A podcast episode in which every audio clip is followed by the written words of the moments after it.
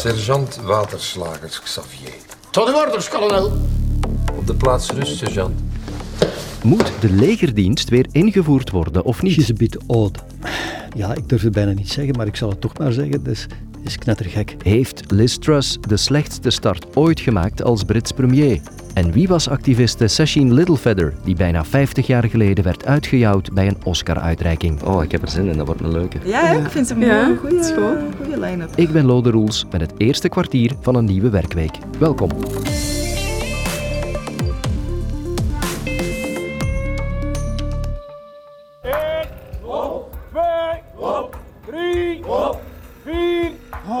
Ik wil je onverdeelde aandacht voor een opmerkelijke oproep die Michel Hofman deed afgelopen weekend.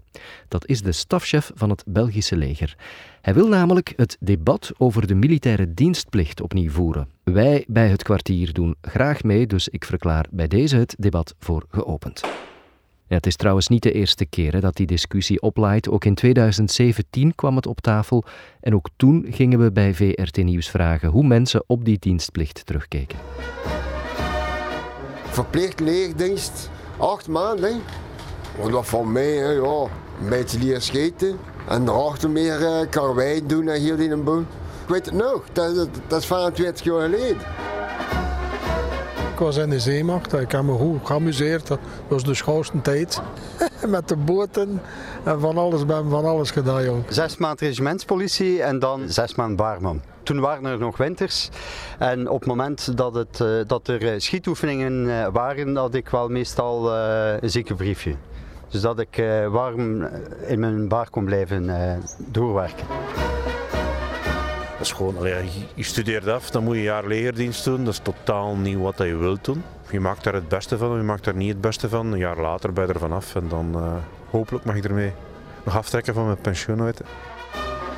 We hebben toch wel een tijdje eh, onze eh, ja, kledij bijgehouden. En dat eh, uniform, dat uniform heeft dan ook later gediend in verschillende toneelstukjes. Maar uiteindelijk hebben we het dan toch wel ja, weggedaan. Voor de jongere luisteraars onder ons misschien toch eens even uitleggen. Vroeger werden alle 18-jarige mannelijke landgenoten opgeroepen voor verplichte legerdienst. En je kon dan wel om uitstel vragen als je ging studeren bijvoorbeeld, maar uiteindelijk kwam je na je middelbare schoolcarrière ooit in het leger terecht. En daar hoorde dan ook om de zoveel tijd een ouderdag bij. Met één helikopter, één kanon, één kanonschot en enkele gevechtsduikers in en uit het water van de vestinggracht werden de ouders van de miliciëns van Fort 4 te Mortsel bij Antwerpen onthaald op de ouderdag. Was het geen briljante stuif in, het weerzien was toch ook wat. In 1992 werd de dienstplicht in ons land dan opgeschort. Let op, ik zeg opgeschort, niet afgeschaft. Ik ben er trouwens zelf net aan ontsnapt, want een jaar later zou ik normaal gezien ook opgeroepen worden. Spijtig of niet, dat is de vraag, want ja, wie weet, wat heb ik gemist? Oud-kolonel Roger Hoesen, die weet in elk geval wel wat ik gemist heb. En hij wikt en hij weegt de voor- en nadelen van de dienstplicht. Het zou een goed idee kunnen zijn, maar er zijn eerst eh, twee essentiële vragen die beantwoord moeten worden. Eén, waarom een dienstplicht terug invoeren? Wat beoogt men? Wat is het oogmerk van die dienstplicht? En twee, hoe wil men dat praktisch organiseren? Als je het dus puur beperkt tot een, eh, een militaire dienstplicht, is eh, op korte termijn gewoonweg onmogelijk. Je zou dus eerst bijkomende kazernes moeten bouwen of in de bestaande kazernes extra blokken om nieuwe dienstplichtigen te kunnen logeren en te kunnen opleiden. Die blokken zijn er gewoonweg niet meer. Je zou dus eh, heel wat extra instructeurs binnen, binnen Defensie moeten gaan opleiden om al die dienstplichtigen op te vangen en dan ook een basisopleiding en, en training te geven. Je zou al dat extra materieel moeten verwerven voor die dienstplichtigen. Dus kortom, je, je zou dus heel wat middelen moeten vrijmaken. Als je mensen na het einde van hun studies gaat verplichten om uh, bij Defensie of in een andere maatschappelijke sector te gaan dienen, ja, dan haal je ze weg van de arbeidsmarkt. Misschien tegen hun zin. Of mensen die aan het begin staan van de uitbouw van een familieleven. Je haalt ze dus tegen hun zin weg uit het traject wat ze voor zichzelf hadden uitgestippeld. Ja, en dat werkt natuurlijk altijd negatief op de motivatie. Denk dat er een toegevoegde waarde zou zijn van niet zozeer van een legerdienst op zich, een militaire dienstplicht, maar van een bredere maatschappelijke dienst waarbij dat uh, verschillende domeinen zou kunnen beslaan, bijvoorbeeld in de brede sector van de zorgverlening, waarbij dat het leger een optie is, waarbij dat de culturele sector ook zou kunnen genieten van een maatschappelijke dienst van jonge mensen.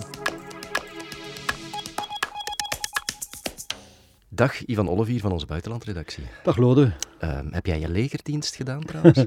uh, nee, ik heb burgerdienst gedaan. Ah, ja. Dat komt toen nog, hè, in de jaren, uh, de jaren 80, zo lang geleden al. Ja. Daarover wil ik het niet hebben. Ik heb je wel in onze studio gehaald hiervoor. BBC News. In the past half hour, the British Finance Minister Kwasi Kwarteng has announced his reversing a widely criticised plan to cut income tax for the country's highest earners. Er komt in het Verenigd Koninkrijk dus toch geen belastingverlaging voor de allerrijkste. De nieuwe regering van premier Liz Truss wilde de hoogste belastingsschaal van 45% voor de hoogste inkomens dus afschaffen en terugbrengen tot 40% Maar die plannen oogsten heel wat kritiek in binnen- en buitenland. En het schrappen van die regel is een nieuwe nederlaag voor kerstvers premier Liz Truss, die en ik druk me voorzichtig uit, niet echt een vlotte start kende. Good afternoon. I have just accepted Her Majesty the Queen's kind invitation to form a new government. Ja, sinds haar aantreden regent het onheilsberichten uit het Verenigd Koninkrijk. Dat vraagt om wat uitleg en daarom, Ivan, eh, zit jij dus hier in de studio bij mij. Wat is het probleem eigenlijk van Liz Truss? Het probleem is dat ze maatregelen neemt die bijzonder onpopulair zijn. De maatregelen die ze doorvoert zijn zo in strijd met wat vrijwel alle economen zeggen en schrijven, dat je denkt, waar haalt ze het? Ze, ze spiegelt zich aan Margaret Thatcher, hè, mm. uit de jaren, premier in de jaren tachtig, zeer neoliberaal. Dat zijn zelfs maatregelen die Margaret Thatcher nooit had durven te nemen. Dit speelt zich natuurlijk ook allemaal af met op de achtergrond de wereldwijde energiecrisis. Mm. Dat, dat speelt ook niet in haar voordeel. Hè? Dat speelt uh, zeker niet in haar voordeel. En ja, veel mensen zullen uh, deze winter moeten kiezen tussen eten of zich verwarmen. Heating or eating noemen ze dat daar. De regering wil een tegemoetkoming voor mensen die hun, hun rekening niet meer kunnen betalen. Maar goed, iemand moet dat betalen natuurlijk. Hè. Tot nu toe zouden de hoogste inkomens dat betalen. Maar als die minder belastingen betalen, dan betekent minder geld in kas voor de regering. Dus uiteindelijk, wie zal dan die tegemoetkomingen betalen? Waarschijnlijk zal dat ten koste gaan van de, van de dienstverlening, openbare dienstverlening. En dat slikken veel Britten niet meer. Vooral omdat ze daar de afgelopen jaren al heel erg veel op ingeleverd hebben. Op sociale media circuleert een montage van gênante interviews hè, met Liz Truss, waarin mm -hmm. secondenlange stiltes vallen, uh, stamelende antwoorden die ze geeft. Good morning, Prime Minister. Good morning. Where have you been? Because we've not heard from you in the last four days. Well, well, I'm here today on Radio Leeds talking to you. It's also about how we grow the size of the pie so that everyone can benefit. By borrowing more and putting our mortgages up. We need to borrow more this winter for the energy crisis that we're facing. Of course, uh, we have a new Health Secretary, Therese Coffey. I do hope she'll visit uh, the Queen Elizabeth Hospital soon. So, so when is well, it going I hope to happen? She will be the one that delivers. You hope? Norfolk well, needs I'm this. Not, I'm not making promises on her behalf, but I will, I will certainly be putting that case as the local MP. Die communicatie van haar, als je dat hoort, kan toch beter, hè? Niet? dat, dat is wel het minste dat je, ja. dat je kunt zeggen. Die, dat die is gewoon rampzalig. Dat is ja. afschuwelijk. Binnen de conservatieve partij ze, ze, hebben sommige parlementsleden mij al gezegd: she's a bit odd.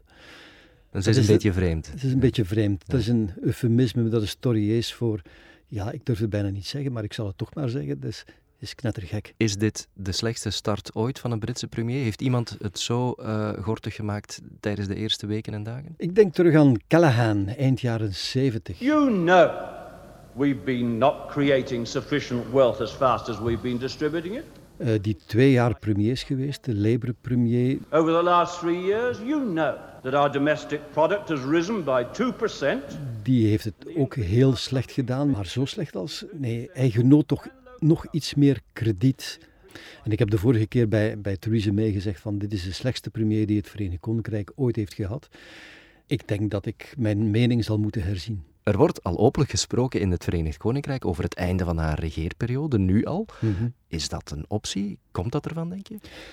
Die kans is vrij groot, denk ik. Niet onmiddellijk, misschien dat ze haar nog wel tot het einde van het jaar zullen geven, maar er gaan nu al stemmen op bij de parlementsleden die zeggen van wij moeten haar vervangen, want er komt zo een dramatische verkiezingsnederlaag op ons af over twee jaar dat, uh, dat wij ons dit niet langer kunnen, kunnen permitteren. Ivan Olivier, dankjewel. Hallo, my name is Sasheen Littlefeather. Sasheen Littlefeather is overleden. Dat nieuws kwam vanochtend binnen. Ja, de kans is groot dat jij, net als ik trouwens, toen dacht: Sasheen wie? Katrien Boon, welkom. Van de redactie van het kwartier natuurlijk. Katrien, je hebt dat bericht ook gehoord en gezien vanochtend. Ja, ik zat in de trein en bij van die nieuwsberichten over overlijdens moet ik zeggen dat ik vaak nogal de neiging heb om verder te scrollen, zeker als ik de naam niet ken. Maar nu was ik eigenlijk meteen wel getriggerd door die wat ongewone naam Little Feather. Ja? ja, dus ik heb wel doorgeklikt en ik kwam terecht in een heel boeiend verhaal. En ik wilde meteen alles over die vrouw weten. Ja, want ze was een actrice blijkbaar, niet zo bekend eigenlijk. Nee, klopt. Uh, het is een actrice met inheems-Amerikaanse roots. Haar vader was van gemengde Apache en Yaqui-afkomst. Ik heb dat zelf ook even moeten opzoeken op Wikipedia. Dat zijn dus inheemse volkeren. Okay. En ze is niet bekend geworden als actrice, maar wel als hoofdrolspeler in een heel beklijvend moment, de Oscar-uitreiking van 1973. Dus ik heb vanmorgen meteen onze filmman, Lieve van Gils, aangeklampt om wat meer over haar te weten te komen. En wat bleek, Lieven kende haar eigenlijk zelf niet. Uh, ik, ik, moet eerlijk zijn, tot voor kort wist ik dat ook niet. Hè. Tot op het moment dat de Oscars, die Academy, die excuses hebben aangeboden. En toen ben ik dat eens op gaan zoeken, dat moment, en heb ik die, uh, die opnames gezien. Ja, en dat pakte mij wel wat. Ze hebben eigenlijk maar net op tijd, hè, kun je dan zeggen, het is een beetje cynisch, maar net op tijd die excuses aangeboden. Ja, ik hoor daar iets over excuses, iets over Oscars. Wat is daar toen precies gebeurd? Wel, het is dus 1973. Marlon Brando die wint de Oscar voor beste acteur voor zijn rol als maffiabaas in The Godfather. The winner is Marlon Brando in The Godfather. En wie komt er het podium op? Niet Marlon Brando, maar de totaal onbekende Sasheen Littlefeather. Ze draagt traditionele Apache-kledij, ze heeft haar lange zwarte haar in twee van die staarten. Een heel ongewoon zicht eigenlijk voor een tv-show toen. En wat doet zij? Met een simpel handgebaar weigert ze het Oscar-beeldje en ze legt dat ook uit. Ze zegt, beste mensen, Marlon Brando weigert deze Oscar uit protest tegen de manier waarop de filmindustrie omgaat met inheemse Amerikanen. He has asked me to tell you that he cannot accept this very generous award. And the reasons for this being are the treatment of American Indians today by the film industry en Littlefeather die had een acht bladzijden lange speech meegekregen van Marlon Brando, maar ze heeft die niet mogen voorlezen.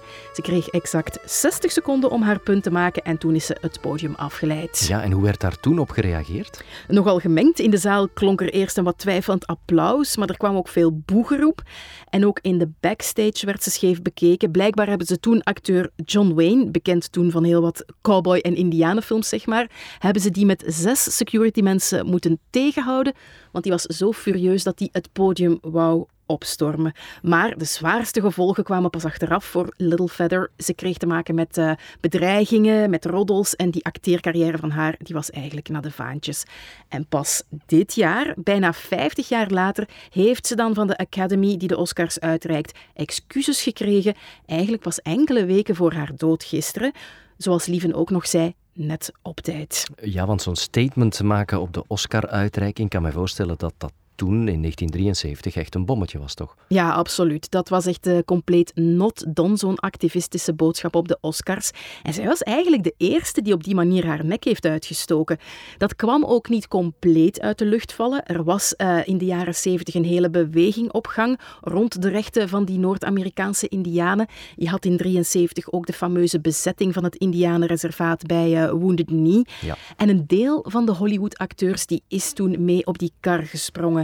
Ik wist dat zelf een halve dag geleden ook nog niet, maar ik heb het mij graag laten vertellen door Karel van den Broek, de hoofdredacteur van de nieuwssite Apache en een kenner van de Native Americans. Er was in Hollywood heel veel sympathie voor die bewegingen en toen is het idee gerijpt ah, ik ga die Oscar weigeren en ik ga jou op het podium zetten en in plaats van een, een aanvaardingsspeech hè, krijg jij dan de kans om het lot van de Noord-Amerikaanse indianen, van die bezetters van Wounded Knee, die bezetting was op dat moment nog volop aan de gang, om die onder de aandacht van het grote publiek te brengen.